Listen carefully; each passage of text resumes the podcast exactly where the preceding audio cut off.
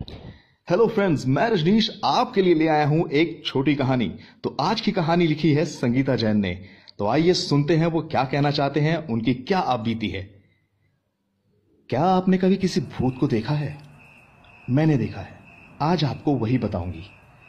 आज भी डर जाती हूँ उस रात को याद करके जब मेरा घर बन रहा था।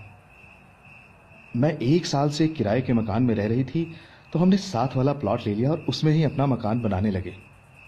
मेरे पति काम से दिल्ली से बाहर थे और बेटा हॉस्टल में था। मैं बिज़नेस करती हूँ, इसलिए काम के सिलसिले में एक लेबर लड़के को शाम को फ़ोन किया तो उसने कहा कि, मैडम, मैं रात को आऊँगा और सारा काम करके जाऊँगा। उसका इंतज़ार करते करते मैं और मेरी बेटी सो गए। अचानक साढ़े बारह बजे घर के अंदर कुछ खटखट हुई। मैं और मेरे डॉग की आँख खुल गई। हम दोनों को आवाज़ बाथरूम से आ रही थी। ऐसा लग रहा था जैसे किसी ने पानी खोल रखा है।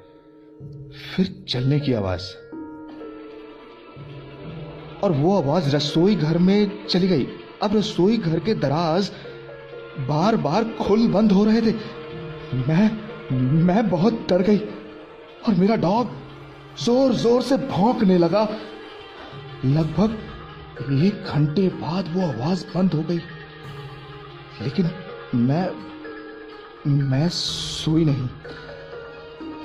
सुबह दस बजे दोबारा से लेबर बॉय को फ़ोन किया तो मालूम हुआ कि लास्ट नाइट लगभग दस बजे हाई वोल्टेज करंट लगने से उसकी डेथ हो गई।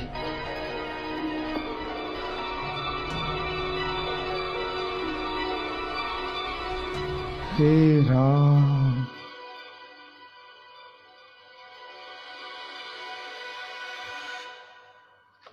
तो फ्रेंड्स कैसी लगी आपको ये कहानी? हमें नीचे कमेंट बॉक्स में लिख के बताइएगा ज़रूर। और हाँ अगर आपके पास भी ऐसी ही कोई घटना, कोई अनुभव और या कोई कहानी हो तो हमें लिख भेजिए कमेंट बॉक्स में। आपके लिए ये कहानी मैं सबको सुनाऊँगा। तब तक के लिए गुड बाय